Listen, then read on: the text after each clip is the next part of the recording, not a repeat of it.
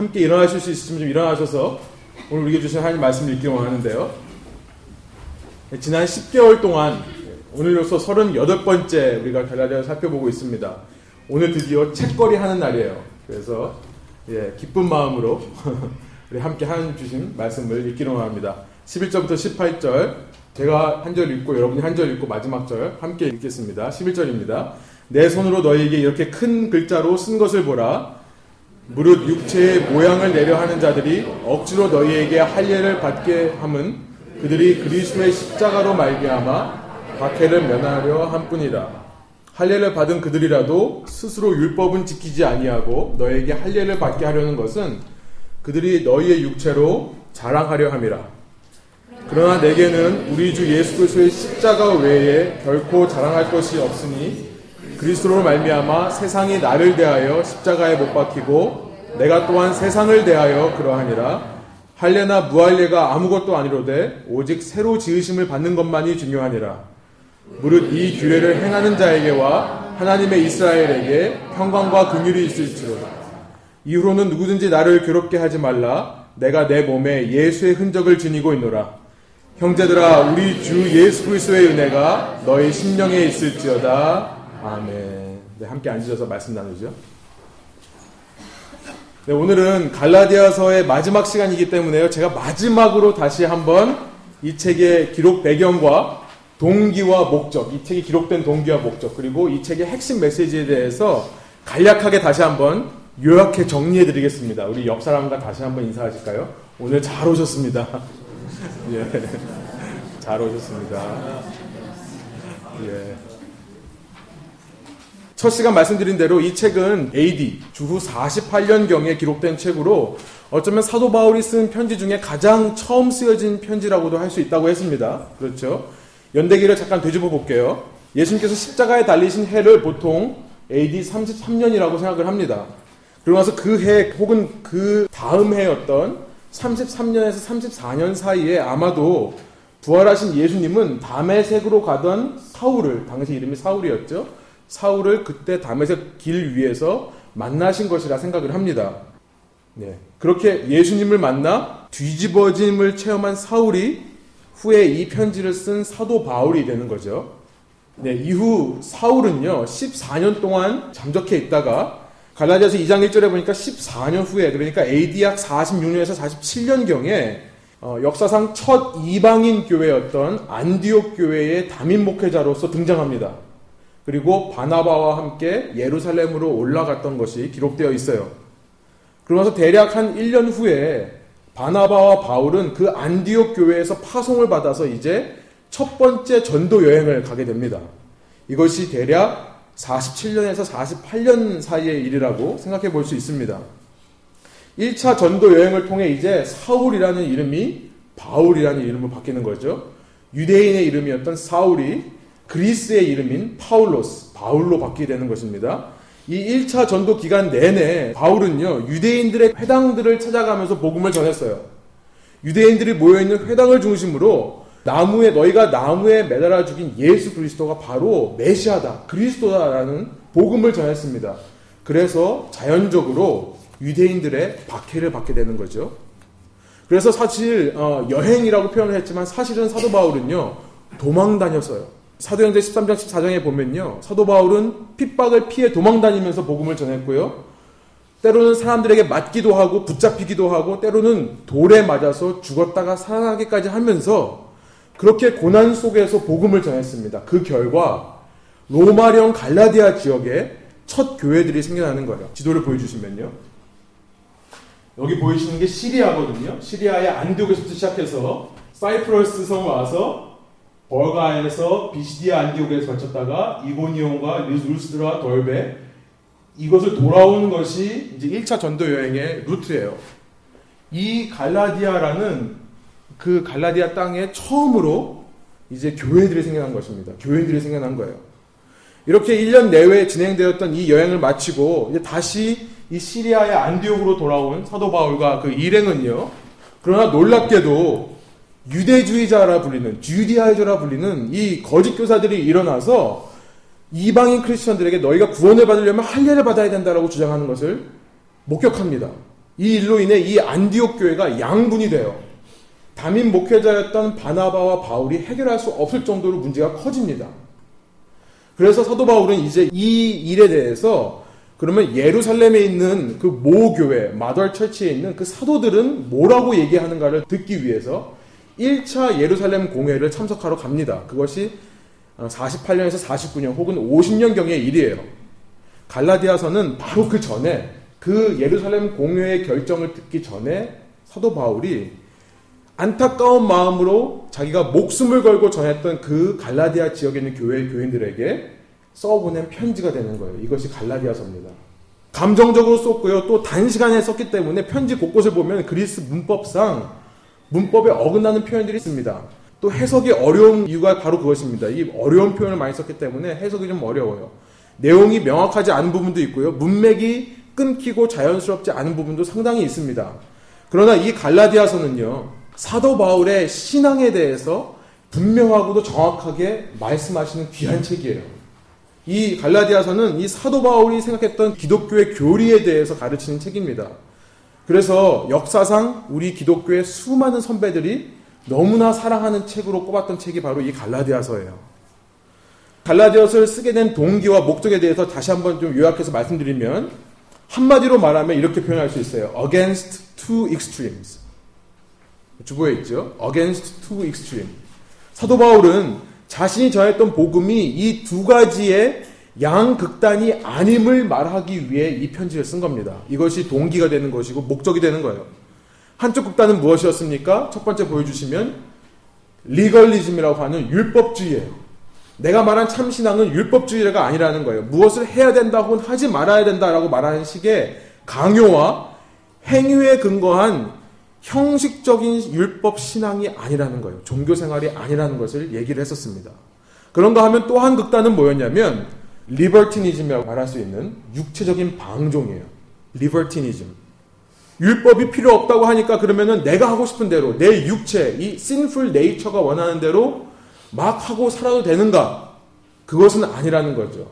이방인들이 살아왔던 그런 죄악된 본성의 자신을 내어주는 식의 그런 쾌락주의적인 이방인의 삶은 아니라는 거예요. 이 두 가지를 말씀하시는 것입니다. 이것을 일깨워주기 위해 사도 바울이 이 편지를 쓴 거예요. 그러면 사도 바울이 말하는 참 신앙이란 무엇인가? 다른 말로 말해 이 편지의 핵심 메시지가 무엇인가? 1장 7절에서 이것을 가리켜 사도 바울은 그리스도의 복음이라고 했습니다. 거짓 교사들이 전하는 다른 복음이 아니라 거짓 복음이 아니라 참 복음. 그리스도의 복음이란 무엇인가?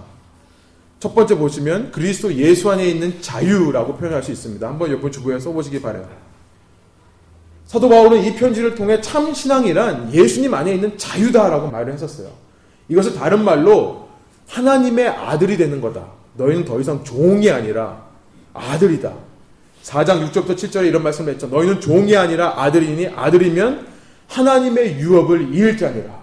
우리는 모두 성령 안에서 하나님을 가리켜서 아빠, 아버지라 부른다. 4장 31절에 보면 너희는 자유 있는 자의 아들이니라. 이렇게 말씀하신 것들이 있었어요. 참 신앙이란 예수님 안에 있는 자유라는 거예요. 다른 표현으로 이것을 그리스도로 말미암는 약속이라고 표현했었습니다. 3장 22절에 보면 참 신앙은 약속으로 받는 거다. 우리의 행위로 받는 것이 아니라 아브라함이 약속으로 구원을 얻었듯이 우리도 약속으로 받는 거다. 이것을 14절에서 다른 말로 성령의 약속이라고 표현을 했었습니다. 하나님께서 성령을 우리에게 부어주실 것을 약속한 것이 참신앙이다. 라고 말했었어요. 이런 참신앙은 결코 방종이 아니라 내가 내 육체대로 마음대로 사는 것이 아니라 그리스도의 종이 되는 거라고 표현했었죠. 그리스도의 종, 종이라고 한번 써보세요. 5장 1절, 7절, 13절에서 말씀했던 것입니다. 다른 말로 말하면 내 자신을 온전히 성령께 내어 맡겨드리는 것을 얘기를 해요.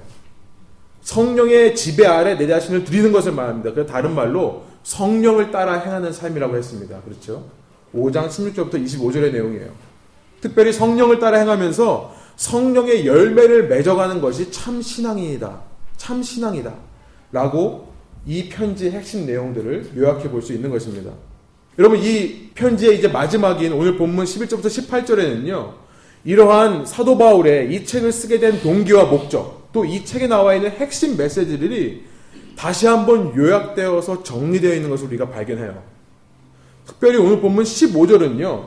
이 갈라디아서 편지 전체의 내용을 한 문장으로 압축해 놓은 것이라 할 수 있습니다. 15절이에요. 우리 한번 15절의 말씀을 한번 함께 읽어볼까요? 할례나 무할례가 아무것도 아니로되 오직 새로 지으심을 받는 것만이 중요하니라. 제가 한번 다시 한번 읽어드릴게요. 할례나 무할례가 아무것도 아니로되 오직 새로 지으심을 받는 것만이 중요하니라 이렇게 말씀하고 있어요. 여기에 편지 전체의 내용이 압축되어 있는 것입니다. 첫 번째 할례에 대해 말씀하세요. 노란 글씨로 되어 있죠. 할례란 여러분 유대주의자들의 율법적인 종교 생활을 상징하는 것입니다. 할례란 그것을 대표하는 거예요. 그래서 여러분 다시 그 기록 목적과 동기에 대해서 그 빈칸이 하나 있었죠. 채워지지 않은 칸. 거기다가 한번 써보세요. 할례라고요. 이 모든 것을 가리켜서 할례라고 표현하고 있는 거예요. 구원을 얻기 위해서는 예수 그리스도를 믿는 것만으로는 안 되고 율법을 지켜야 하며 그 율법이 말하는 인간의 행위인 할례를 받아야 한다라고 주장했던 것이 유대주의자들의 율법주의의 대표인 것입니다. 이것은 앞서 오늘 본문에서 말했던 지난 시간 살펴봤었죠. 12절, 13절의 내용이에요. 제가 한번 12절, 13절을 한번 읽어드릴게요. 무릇 육체의 모양을 내려 하는 자들이 억지로 다 너희에게 할례를 받게 함은 그들이 그리스도의 십자가로 말미암아 박해를 면하려 함뿐이라. 할례를 받은 그들이라도 스스로 율법은 지키지 아니하고 너에게 할례를 받게 하려 하는 것은 그들이 너희의 육체로 자랑하려 함이라. 지난 시간 세 가지 대해서 살펴봤었죠. 여러분 우리가 이 할례가 아무것도 아니다라고 하시는 오늘 이 15절의 말씀에서 다시 한번 우리의 신앙을 마지막으로 점검해 보기를 소원해요. 혹시 내가 이해하는 신앙이라는 것이 율법주의의 모습을 띠고 있는 것은 아닌가? 내가 누군가에게 기독교 신앙을 전하고 가르칠 때에 이런 율법적인 행위와 인간의 노력을 얘기하는 것은 아닌가? 혹시 내 속에 실제, 실제적인 내면의 변화가 일어나지 않으면서 겉으로 체면 체리기만 급급해서 믿음이 있는 것처럼 행동하고 사는 것은 아닌가? 진리를 위해 내 삶의 성령의 열매가 맺혀나가기 위해 필요한 고난은 어떻게 해서든지 잘 피해가면서 내 지식이나 과거 내가 이루었던 어떤 업적이나 경험들을 가지고 신앙이 있는 척만 잘하는 것은 아닌가.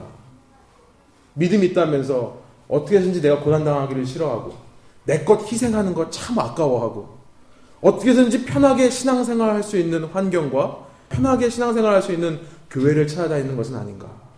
교회에서 받은 직분이나 어떤 명예나 영향력을 가지고 마치 그것이 하나님께서 나와 함께 하신다는 증거인 것처럼 착각하지는 않는가.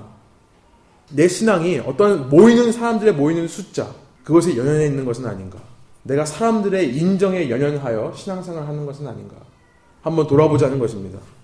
여러분, 이제 이 말씀을 통해 이 갈라자서를 정리하면서 마무리하면서요. 이제 우리 모두 저를 포함해서 이거 저에게 먼저 하시는 말씀인 것 같아요. 저를 포함해서 우리 모두 율법적인 이런 형식적인 종교 생활을 청산하고요. 진정으로 내면을 돌아보면서 성령의 열매를 맺는 그래서 우리의 성품으로 우리의 신앙을 증명해 보이시는 저와 여러분 되시기를 간절히 소원합니다. 다시 한번 15절로 돌아와서요. 이처럼 사도 바울은 할례가 아무것도 아니지만 뒤에 덧붙이죠. 무할례도 아무것도 아니다라고 말을 해요. 무할례도 마찬가지로 아무것도 아니다라고 말씀합니다. 여러분 기록 동기와 목적에 다시 가셔서 그 육체적 방종 리버티니즘의 또 밑에 빈칸이 있었죠. 거기에 무할례라고 한번 적어보세요. 이 모든 이방인의 삶을 한마디로 대표하여 무할례다라고 얘기를 하는 거예요.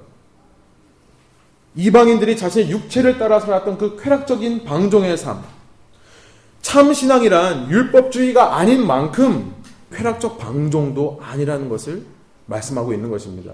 앞서 14절에서 이렇게 말씀하셨었어요. 제가 14절 한번 읽어 드릴게요. 그러나 내게는 우리 주 예수 그리스도의 십자가 외에 결코 자랑할 것이 없으니 그리스도로 말미암아 세상이 나를 대하여 십자가에 못 박히고 내가 또한 세상을 대하여 그러하니라. 사도 바울이 세상이라는 표현을 쓸 때는요. 여러분 사도 바울의 편지에 거의 다 이 세상이라는 것은 예수 그리스도와 반대되는 개념으로 사용됐습니다. 하나님의 왕국과 반대되는 개념으로 사용되는 것입니다. 많은 경우 세상이란 뭘 뜻하냐면 하나님과 그 예수님을 대적하는 세력을 가리켜서 세상이라고 표현을 했었어요. 다른 말로 말하면 세상이란 이 코스모스라는 것은 뭐냐면요. 어, 그리스어로 코스모스인데요. 코스모스란 뭐냐면 육체가 지배하는 삶을 얘기를 하는 거예요. 이것이 세상입니다. 율법적인 종교 생활을 부정하는 사람들이 치우치기 쉬운 또 하나의 극단은 뭐냐면 바로 육체의 삶을 사는 거예요. 성령의 생각과 자신의 생각을 구별을 못하는 거죠. 내 생각을 성령의 생각이라고 착각을 하는 것입니다. 아니면 구별을 한다 하더라도 성령의 뜻보다 내 자신의 뜻을 앞세우는 다른 말로 말해 육체의 일들을 행하는 삶을 사는 것을 말하는 거예요. 그것을 지금 14절에서 사도 바울은 세상이라고 말하는 것입니다. 여러분 이런 사람들은요 무질서한 삶을 살 수밖에 없어요. 육체의 삶은요 이기적입니다. 독선적이에요. 여러분 이렇게 15절에서 사도 바울은 할례와 무할례가 아무것도 아니다라고 말하면서 내가 말하는 참 신앙이란 뭐라고 말씀하십니까? 참 신앙이란 예수 그리스도를 만남으로 말미암아 새롭게 되는 새 창조, new creation이 참 신앙이다라고 말씀하고 있어요. 새로 지으심을 받는 것만이 중요하다. 이렇게 말하고 있어요. 참 신앙이란 뭐냐면 새 창조가 되는 거예요. new creation. 새 피조물이 되는 것입니다. 새 피조물이 되는 원리가 무엇인가 한번 생각해 봤어요. 우리가 어떻게 해야 새 피조물의 삶을 살 수 있는가? 그 원리가 무엇인가? 제가 두 가지로 생각해 봤는데요. 첫 번째 원리는 뭐냐면 새 피조물의 첫 번째 원리는 새 피조물이란 외부로 나타나는 행동의 변화만을 얘기하는 것이 아니라는 거예요. 저는 이것을 surface scratch라고 말하고 싶은데요. 이 겉을 긁는 것만으로는 새 창조가 되는 것이 아니라는 것입니다. 참신앙이란 뭐냐면 첫 번째 한번 써보세요. 첫 번째 new creation의 원리가 뭐냐면 속 사람이 변화되는 거예요. 속 사람이 변화되는 것입니다. 지난 시간 말씀드린 대로 사도 바울이 예수님을 만나 뒤집어지는 것처럼 우리의 속 사람이 뒤집어지는 것. 그래서 이전 내가 살아왔던 내 육체의 삶은 끝나버리고 십자가에 못 박아져 버리고 이제는 내 속에 예수께서 사시는 거죠. 새로운 나가 되는 거예요. 다른 말로 말하면요. 이제 내가 살아왔던 삶의 방식이 다 뒤집혀 버리고 이제 살아왔던 내 가치관들이 다 뒤집어져 버리고 이제는 새로운 가치 체계, 새로운 삶의 방식으로 사는 것이 new creation, 새 피조물의 원리라는 거예요. 고린도후서 5장에 이런 말씀이 있습니다. 5장 16절부터 17절. 여러분 너무나 유명한 말씀이죠. 우리 한번 한 목소리로 함께 한번 읽어 볼까요? 그러므로 우리가 이제부터는 아무 사람도 육체대로 알지 아니하노라. 비록 우리가 그리스도도 육체대로 알았으나 이제부터는 이같이 알지 아니하노라. 그런즉 누구든지 그리스도 안에 있으면 새로운 피조물이라. 이전 것은 지나갔으니 보라 새 것이 되었도다. 아멘. 우리는 우리를 위해 생명을 버리신 예수 그리스도의 은혜로 말미암아 그 예수님 안에서 새로운 존재로 새로운 가치와 새로운 삶의 방식을 살아가는 새로운 존재가 된 것입니다. 여러분 그렇기에 참 신앙은요 겉만 긁어내는 것이 아니에요. 우리의 행동만 변화시키는 것이 아니라 속 사람이 변화를 받는 것이 참 신앙이라는 거예요. 그러나 여러분 중요한 것은 그렇기 때문에 우리 속 사람이 변하기 때문에요. 두 번째 원리. new creation의 두 번째 원리는 뭐냐면 우리 속 사람이 변하기 때문에 그렇게 우리를 변화시킨 새로운 가치와 새로운 삶의 방식은 반드시 우리의 삶을 통해 표현될 수밖에 없다는 거예요. 이것이 두 번째 원리입니다. 새로 지으심을 받는 것이란 내 속 사람이 변하는 것인데 속만 변하느냐? 아니라는 거예요. 그 변한 속 사람이 나의 행동을 통해 표현된다는 거예요. 그래서 참 신앙이란 무율법주의를 말할 수 없습니다. 무할례를 말할 수 없는 것입니다. 이렇게 율법 없는 방종의 삶이 참신앙의 삶이 아니라 오히려 율법의 본질인 하나님 사랑과 이웃 사랑을 마음의 중심으로부터 이루어가는 삶이 참 신앙이 된다는 거예요. 그래서 앞서 5장 6절에 보면요. 사도 바울이 이미 이야기를 했던 것이 나와요. 5장 6절 제가 한번 읽어드릴게요. 그리스도 예수 안에서는 할례나 무할례나 효력이 없을 때 똑같은 말을 이미 했었어요. 사랑으로서 역사하는 믿음뿐이니라 이렇게 말씀하셨어요. 사랑으로서 역사하는 믿음이다. Faith working through love. 사랑을 통해 이 땅에 이루어지는 사랑을 통해 표현되는 믿음이 진짜 믿음이다. 이것이 참 신앙인의 삶이다. 이런 것을 다른 말로 6장 2절에서 그리스도의 법을 성취하는 삶이다라고 사도 바울이 얘기했던 것입니다. 여러분 이렇게 새로 지으심을 받는 두 가지 원리 속사람이 변화되는 것이고 그 속사람의 변화로부터 내 행동 양식이 다르게 표현되는 것. 이 두 가지 원리를 가지고 16절의 말씀을 보면요. 이제 16절의 말씀이 더 잘 이해가 돼요. 우리 16절의 말씀을 한번 한 목소리 읽어볼까요? 무릇 이 규례를 행하는 자에게와 하나님의 이스라엘에게 평강과 긍휼이 있을지어다. 이제 사도 바울은 이 편지를 마무리하면서요. 이 규례를 행하는 자에게와 이렇게 얘기를 해요. 규례를 행하는 자. 규례란 무엇일까? 규례라고 하니까요. 마치 사도 바울이 또 다른 율법을 얘기하는 것은 아닌가? 또 다른 율법주의적인 삶을 얘기하는 것이 아닌가라는 것처럼 생각이 들 수도 있지만 사실 이 규례라고 되어 있는 단어는요. 율법을 말하는 노모스라는 말이 아니라 카논이라는 말이에요. 카논이라는 말로서 이 말 뜻은 뭐냐면요. 잣대, 룰, 혹은 기준, standard, 아니면 원리, principle이라는 뜻으로 사용됐던 거예요. 그래서 제가 새로 지으심을 받는 원리에 대해 말씀드렸죠. 사도 바울은 지금 이 얘기를 하는 거예요. 바로 그러한 원리대로 사는 사람들이 참 신앙이다라는 얘기를 하고 있는 것입니다. 어떤 율법을 행하는 것이 아니라 바로 이런 새로 지으심을 받는 두 가지 원리로 사는 사람들이 하나님의 이스라엘이다라고 말하고 있는 거예요.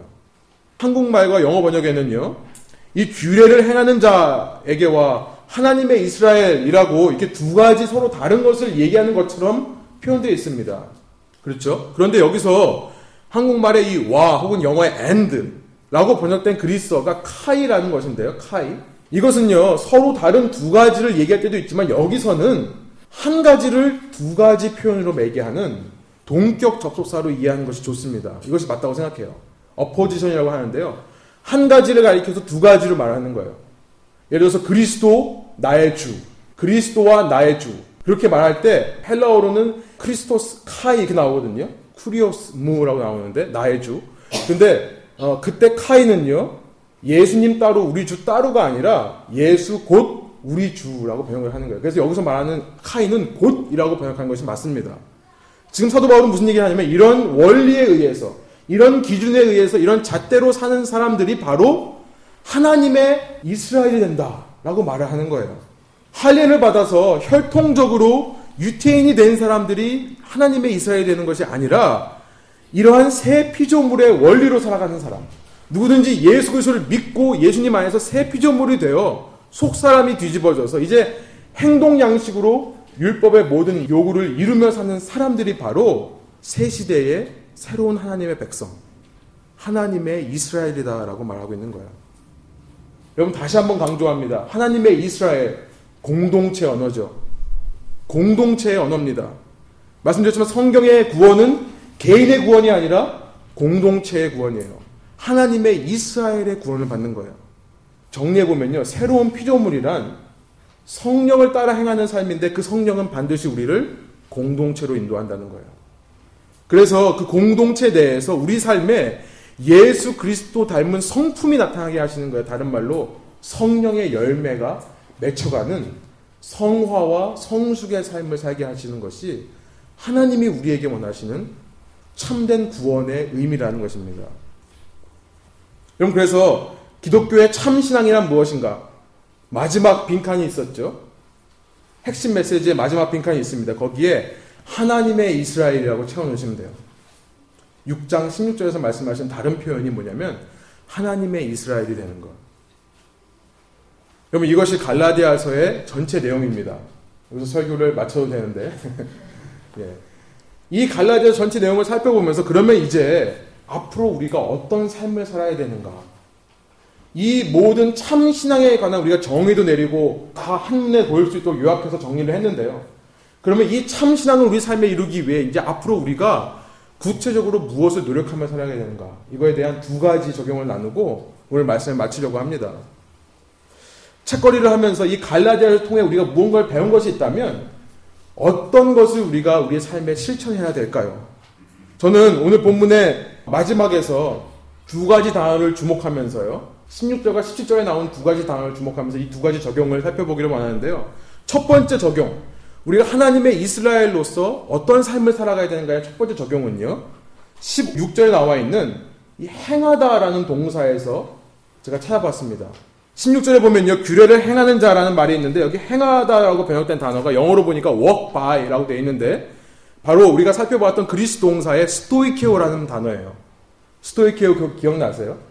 스토이케오란 군대가 마치 행진하듯이 한 사람을 바라보고 한 걸음 한 걸음 따라가는, 줄 맞춰가는, 행진하는 것을 가리켜서 스토이케오라고 말한다. 우리 갈라디아서 5장 25절을 통해서 살펴봤었죠? 누구든지 성령 안에 있으면 성령을 따라 행하라. 그 말씀을 통해 우리가 살펴봤었습니다. 한 걸음 한 걸음 우리가 성령의 지위에 인도하심에 맞춰 따라가는 모습을 가리켜서 스토이케오라고 표현을 했었어요. 여러분 사도 바울이 이 편지를 마무리하면서요. 하나님의 이스라엘이 어떤 삶을 살아가야 되는가를 정리하면서 왜 하필이면 이 스토이케오라는 단어를 사용했을까요? 규례를 따라 행하는 삶. 그때 그 행한다는 것을 다른 모든 동사가 다 있는데도 불구하고 이 스토이큐라는 말을 또다시 사용한 것일까요? 왜냐하면 첫 번째 적용이 이거예요. 하나님의 이스라엘로서 우리가 구원을 이루어가는 과정은요, 결코 획일적인 방법으로 되는 것이 아니라 오직 각 사람이, 이거 중요합니다. 각 사람이 성령을 따라 행하며 살 때 가능하다는 것을 말씀하기 위해서 그런 거예요. 하나님의 이스라엘로서 살아가는 이 구원의 모든 과정은요, 획일적인 기준으로 이루어지는 것이 아니라 오직 각 사람이 한 사람 한 사람 성령의 인도하심에 순종하며 따라갈 때 이루어지는 것이라는 거예요. 이것이 무슨 말인가? 여러분 저는 이렇게 생각해 봤어요. 인간은요, 누구나 획일적인 것을 좋아합니다. 유니폼한 걸 좋아해요. 한 가지 룰을요, 모든 사람에게 다 적용하고 싶어 하는 것이 인간의 마음이에요. 그렇죠? 단 한 가지 조건이 있습니다. 그 룰이 내 룰이어야 돼요. 내가 생각하기에 옳다고 생각하는 것, 내가 생각하기에 맞다고 생각하는 것을 우리 가족, 제가 자녀를 키우면서 그걸 항상 느껴요. 가족뿐만 아니라 교회에서도 우리가 만나는 사람들과 관계에서 적용하고 싶은 것이 우리의 마음인 것입니다. 여러분 그러나 참 신앙의 삶, 하나님의 이스라엘을 이루는 삶은 어떤 삶이냐면 그런 획일적인 기준을 적용하는 삶이 아니라 각 사람이 행진하듯이 한 성령을 보고 함께 걸어가는 거라고 얘기를 하는 것입니다. 여러분 제가 쉽게 예를 한번 들어봤는데요. 우리의 삶 신앙이란 이렇게 표현할 수 있을 것 같아요. 독주회가 아니라 오케스트라의 삶이다. 이렇게 표현할 수 있을 것 같습니다. 여러분 좋은 오케스트라 되기 위한 조건들을 제가 한번 검색해 봤어요. 이 오케스트라가 좋은 오케스트라, 실력이 있는 오케스트라 되기 위한 네 가지 skill이 있다고 합니다. 주보에 썼는데요. 첫 번째가 뭐냐면요. individual skill이라고 그래요. individual skill은 쉽게 말하면 개인의 실력이에요. 아 그렇죠. 당연히 내 실력이 있어야 오케스트라를 할 수 있겠죠. 그러나 이것은 어디까지나 기본이라고 얘기를 합니다. 이것은요, 오케스트라를 이루기 위한 아주 minimum, 최소한의 기본이라고 얘기를 해요. 내 실력은요. 두 번째 skill이 뭐냐면 community skill이라는 것이 있어요. community skill이란 쉽게 말하면요, listening to each other. 다른 사람을 들을 수 있는 능력을 말합니다. 우리 음악 하시는 분들은 알겠지만 연주를 잘 하시는 분들은 내 소리뿐만 아니라 남의 소리도 들을 수 있어야 돼요. 특별히 오케스트라를 하려면 나만 잘해서는 안 됩니다. 옆에 사람들이 어떤 소리를 내는가를 들을 수 있어야 됩니다. 세 번째 skill이 뭐냐면 corporate skill이라고 하는데요. 이것은 쉽게 말해 skipping over fault, skipping over fault. 다른 사람의 잘못이 있었을 때, 틀렸을 때 넘어가는 skill이래요. 이게 뭐 이렇게 대단한 스킬인가 하시는 분들이 있을 텐데요. 오케스트라를 처음 시작하신 분들이 이제 좀 자기 실력이 몸에 있고, 그 다음에 옆 사람 소리를 들을 수 있을 때쯤 되었을 때, 그런 초보적인 단계에 되었을 때, 가장 많이 부딪히는 함정이 뭐냐면 남들이 실수할 때 함께 틀리는 거래요. 함께 연주를 하면서 누군가가 실수를 하면 자기 노트를 따라가다가 자기 노트를 잊어버린답니다. 그것을 듣기 때문에. 근데 오케스트라를 오래 하신 분이면 오래 하신 분일수록 남이 틀리더라도 내 노트를 잊어버리지 않는 거예요. 여기 틀려도 나는 벌써 내 눈은 다음 다음을 보고 진행하고 있대요. 이것이 corporate skill이라고 말하는 것입니다. 여러분 이 세 가지만 우리가 우리 삶에 잘 적용을 해봐도요. 우리가 이런 하나님의 이스라엘 이 믿음의 공동체를 이루기 위해 어떤 적용이 필요한가를 다 아시겠죠. 아마 우리가 구체적으로 적용할 수 있을 것 같아요. 그러나 마지막 네 번째 skill이 제일 중요하다고 그래요. 이 마지막 네 번째 skill이 뭐냐면 structure skill이라고 하는데요. 이것은 다름 아닌 내가 기본적인 실력을 가지고 남의 소리를 들으면서 사람들이 틀릴 때 그냥 넘어갈 수 있는 그런 능력이 있다 하더라도 지휘자를 따라가지 않으면 아무 소용이 없다는 거예요. structure skill이란 내가 그런 모든 상황 속에서 내가 내 연주를 하며 남의 소리를 듣고 틀려도 넘어가는 그 순간에도 지휘자를 바라볼 수 있는 능력을 말한다고 합니다. 대단한 능력이겠죠, 그렇죠? 근데 이렇게 지휘자를 바라보며 지휘자가 크게 할 때 크게 따라가고 작게 할 때 작게 따라가고 천천히 가라고 할 때 천천히 가고 빨리 가라고 할 때 빨리 가는 사람이어야만 오케스트라를 이룰 수 있다라고 얘기를 하는 거예요. 여러분 우리가 참 신앙을 알고요. 이제 우리가 하나님의 이스라엘로서 이런 참 신앙의 공동체를 이뤄가기 위해 반드시 필요한 적용이 뭐냐면 우리 각자가 한 사람 한 사람이 성령을 따라 행하며 그 안에서 우리가 일치를 연습해 가는 거라는 거예요. 일치, 유니티. 여러분, 일치란 말은 참으로 놀라운 말입니다. 왜냐하면 일치란, 써보세요. 반드시 다양성 속에서만 이루어낼 수 있는 것이기 때문에 그래요. 여러분, 다이버시티란 일치를, 유니티를 이루기 위해 반드시 있어야만 되는 것입니다. 일치는 유니포머티, 획일화와 전혀 다른 거예요. 획일화는 뭐냐면요. 우리 모두 함께 모여서 똑같은 색깔 옷 입고 오고 똑같은 바지 입고 똑같은 모자 쓰고 한 자리에 앉아 있는 것이 이것이 획일합니다. 이것은 일치가 아니죠. 여러분 성경은 그런 획일화는요. 괴물을 만들어야 한다라고 말씀을 하세요. 제 translation이고요. 고린도전서 12장에 보면 이런 내용이 나와 있는데 제가 17절만 한번 읽어 드릴게요. 만일 온 몸이 눈이면 듣는 곳은 어디며 온 몸이 듣는 곳이면 냄새 맡는 곳은 어디냐? 우리 몸이 있는데요. 우리 몸이 전부 눈알만 있다면 괴물이죠. 그렇죠? 우리 눈이 전부 귀만 있다면 괴물이 된다는 거예요. 여러분 내가 참 신앙을 살아내기 위해서 참 신앙의 공동체를 이루기 위해서 필요한 마음가짐은 뭐냐면 내 기준 그대로 남에게 적용해 보겠다고 하는 그런 편협함, 획일화가 아니라 다양성 가운데서 한 지휘자 대신 성령께만 우리의 초점을 맞추는 것이고요. 그때 우리가 성령을 따라 행할 때 그때 이루어지는 일치함의 노력이라는 거예요.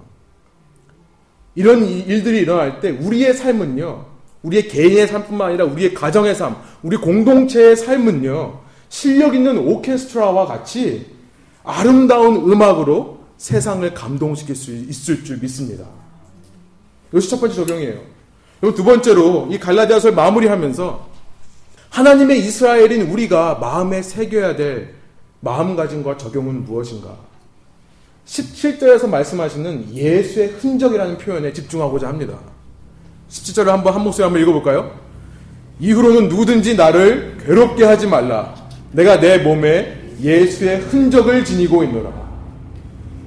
이후로는 누구든지 나를 괴롭게 하지 말라. 내가 내 몸에 예수의 흔적을 지니고 있노라. 도대체 이게 무슨 말일까요?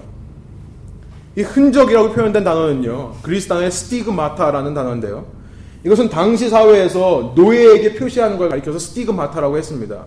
당시 노예는 주인의 이름을 자기 몸에 기록을 했었어요. 그래서 타투라든지 잉크를 집어넣어서 이름을 새기는 거라든지 혹은 branding이라고 하는 낙인 찍는 거 있죠. 쇠를 빨갛게 달구어서 찍는 거죠, 몸에. 실제로 노예들은 그런 표시가 있었습니다. 그걸 stigmata라고 하는 거예요. 역사상 이 말에 대해 참 오해가 많았습니다. 어떤 사람들은 뭐 사순절 기간 동안에 예수님의 고난이 막 내 몸에 나타나고 막 이런 얘기를 했었죠. 어떤 사람들은 뭐 문신을 정당화하는데 이 구절을 쓰기도 해요. 그런데 사실은 여기서 말하는 뜻은 뭐냐면 사도 바울이 지금 나는 예수님의 종이다라는 말을 하는 거죠. 그러나 단순히 17절이 나는 예수님의 종이다라고 말하는 것만이 아닌 것 같습니다. 왜냐하면요. 지금 나를 괴롭게 하지 말라라고 말하고 있기 때문에 그래요.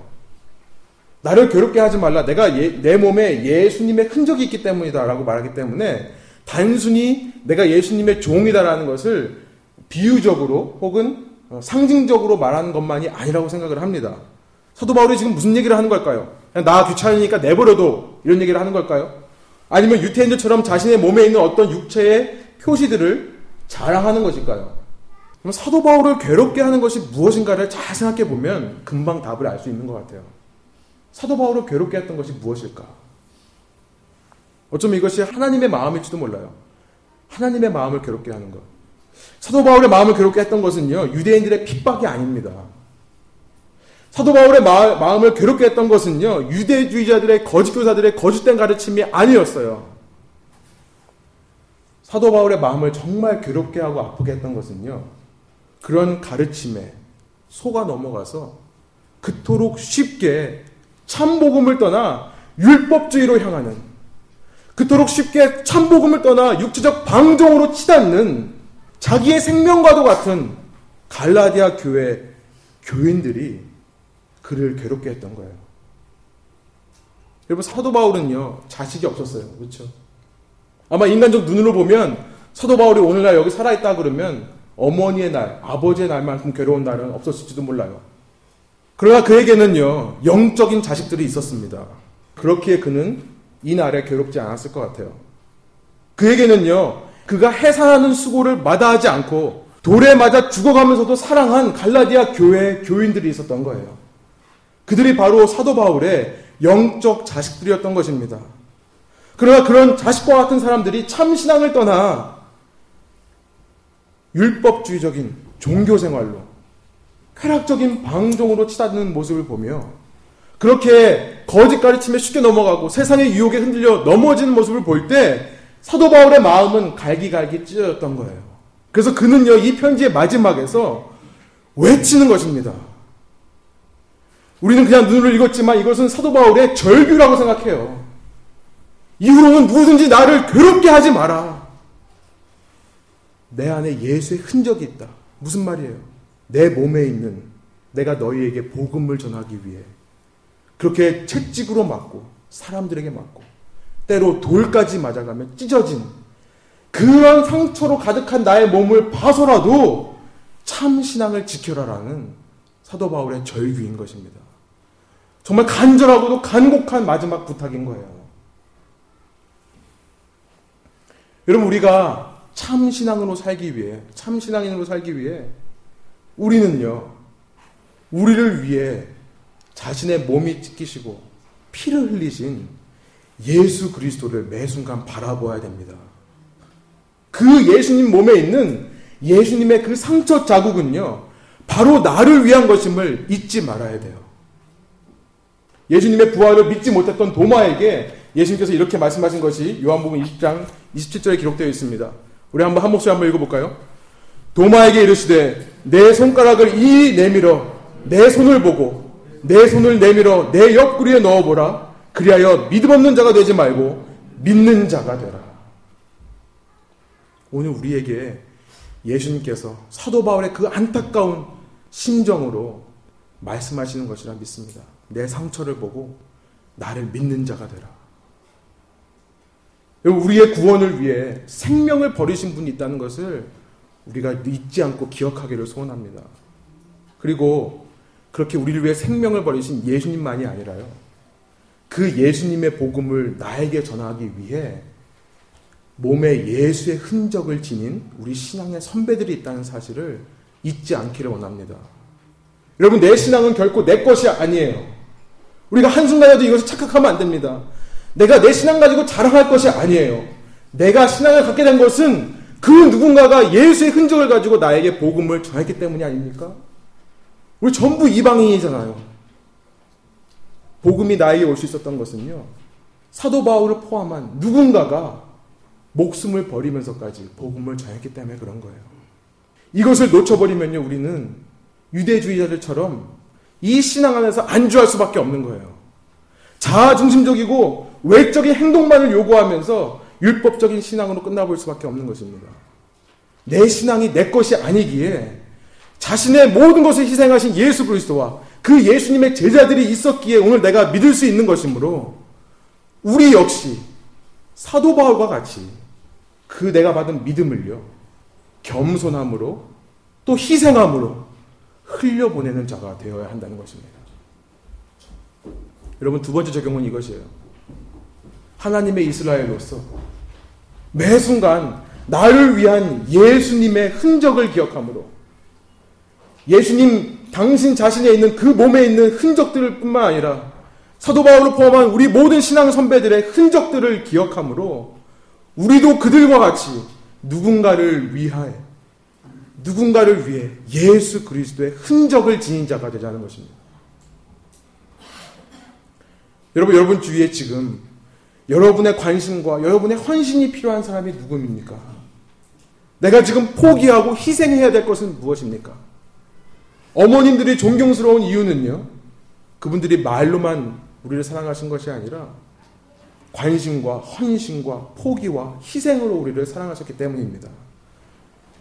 참 신앙인이라면 이제 우리가 갈라디아서를 다 마치고 갈라디아서 말씀하신 참 신앙의 메시지를 알았다면 이제 우리 내가 받을 것에만 집중하여 신앙생활을 하지 않기를 바랍니다. 이미 우리는 예수님 안에서 충분히 받았어요. 이미 받을 모든 은혜를 다 받았습니다. 나도 이제는 예수님처럼 사도 바울처럼 누군가를 위해 예수의 흔적을 지닐 수 있게 되는 주님의 참 신앙인이 되기를 소망합니다.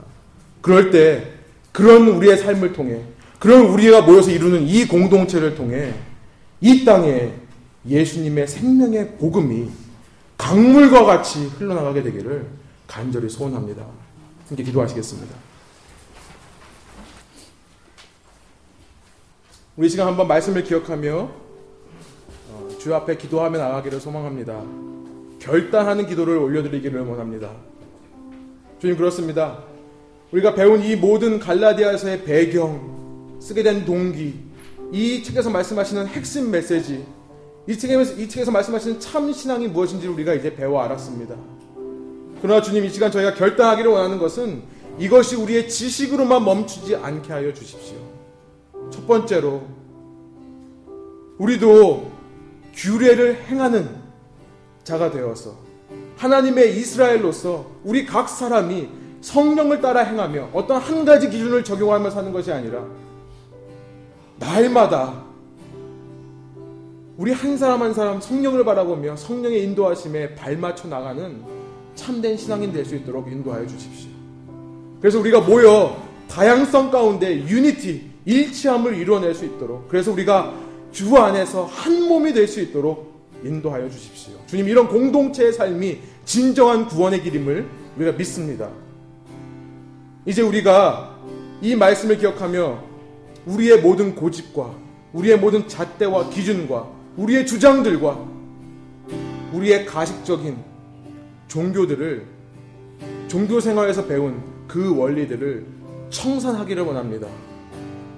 성령님께서 각 사람에게 인격적으로 역사하시기에 우리 모임 가운데 내가 다른 사, 나와 다른 사람이 있을 수 있고 내가 생각하는 것과 맞지 않는 것을 말하는 사람이 있을지라도 그러나 그럼에도 불구하고 내가 성령을 따라 행하기 때문에 일치할 수 있음을 이 시간 결단하며 고백할 수 있도록 인도해 주십시오. 또한 주님, 우리도 주님처럼 주님을 사랑하여 일생을 헌신한 수많은 우리의 신앙의 선배들처럼 우리의 몸에 예수의 흔적을 지니기를 원합니다. 내 신앙, 내 것인 것처럼 착각하여 안일하게 살지 않도록 인도하여 주십시오. 내가 받은 이 은혜를 누군가를 위해 나도 흔적을 만들어가며 전할 수 있는 참된 신앙인 될 수 있도록 인도하여 주십시오. 함께 이런 마음을 가지고 결단하며 주 앞에 나가겠습니다.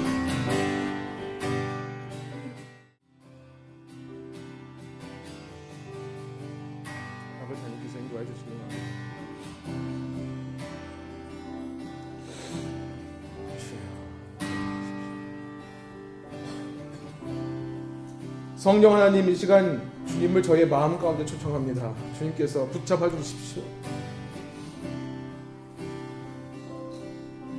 주님 주님께서 저희를 바라보실 때 주님이 마음 아파하시는 것은 무엇입니까? 이 시간 성령으로 우리가 깨달아 알게 하여 주십시오. 주님, 주님을 믿는다 하면서도 아직도 내 마음 속에는 판단하고 비판하고 정죄하는 마음이 있습니다. 내 기준을 자꾸만 남에게 강요하려고 하고 그래서 관계 속에서 자꾸 틀어지고 관계 속에서 상처를 받습니다. 용서하여 주십시오. 이 시간 성령을 따라 행하며 성령의 인도하심만을 바라보며 우리 각 사람이 행할 때에 우리의 모임을 통해 주님께서 들으시기에 아름다운 음악 소리가 퍼져나오는 교회 되게 하여 주십시오. 주님 주님의 마음을 아프게 하는 것이 무엇입니까? 우리가 우리 속에 성령이 있으면서도 때로 그 성령을 소멸하며 성령을 근심시키며 살아가는 우리의 육체의 모습 주님 이 시간 회개합니다. 끊지 못하는 습관들 헤어나오지 못하는 중독의 문제들 주님 주께서 성령께서 함께하여 주셔서 예수 그리스도의 흔적을 바라보므로 끊어지게 하여 주십시오. 치유되게 하여 주십시오. 자유로워지게 하여 주십시오. 그 세상 어느 쾌락보다 주님을 따라가는 쾌락이 기쁨이 가장 큰 것임을 깨달아 알게 하여 주십시오. 주님 주의 마음을 아프게 하는 것이 무엇입니까? 이 시간 저희가 주님의 몸에 있는 그 흔적만이 아니라 복음을 전하기 위해 이 복음이 이방인에게로 흘러가기 위해 자신의 몸에 돌을 맞는 채찍들을 당하고 태형을 당했던 상처를 지닌 사도 바울을 기억합니다. 사도 바울뿐만 아니라 기독교를 전하기 위해 로마 왕국이라는 그 무시무시한 왕국 아래에서 그 핍박을 견뎌낸 우리의 신앙인들을 기억합니다. 편하게 할 수 있었음에도 불구하고 조선 땅에 와서 믿음의 씨앗을 뿌린 선교사들을 기억합니다. 그들을 통해 박해와 고난에도 불구하고 신앙의 명맥을 이어온 우리의 신앙의 선배들을 기억합니다. 나의 복음을 전하기 위해 금식하고 기도하며 나를 품어 안으며 나와 함께 했던 우리의 신앙의 선배들을 기억합니다. 지금 이 시간 내 신앙이 내 것이라고 착각하는 이 어리석음을 회개하오니 주님 우리도 그런 주님을 닮아 그런 우리 신앙의 선배들을 닮아 예수의 흔적을 지닌 자로 살아가게 하여 주십시오. 나도 누군가를 위해 복음을 위해 내 몸에 흔적을 만들 수 있는 참된 하나님의 이스라엘 될 수 있도록 인도하여 주십시오. 지금 우리의 안일함을 회개합니다. 깨어있지 못함을 회개합니다. 내가 받은 그 믿음, 나를 위한 것이 아니라 나누어주기 위함임을 기억하며 매 순간 주님의 마음으로 살아가게 하여 주십시오. 성령의 인도하심으로 살아가게 하여 주십시오. 이런 은혜가 우리 교회 가운데 넘쳐나게 하여 주십시오. 감사와 찬양을 주께 올려드리며 이 모든 말씀 나를 구원하시기 위해 채찍질을 당하시고 머리에 가시관을 쓰시고 옆구리에 창에 찔림을 당하셨다가 십자가에서 죽으신 그러나 부활하셔서 이 시간 우리의 마음속에 오셔서 내가 너를 사랑한다 말씀해 주시는 우리 구주 예수 그리스도의 이름으로 기도드립니다. 아멘. 우리 주기도문으로 예배 마치겠습니다.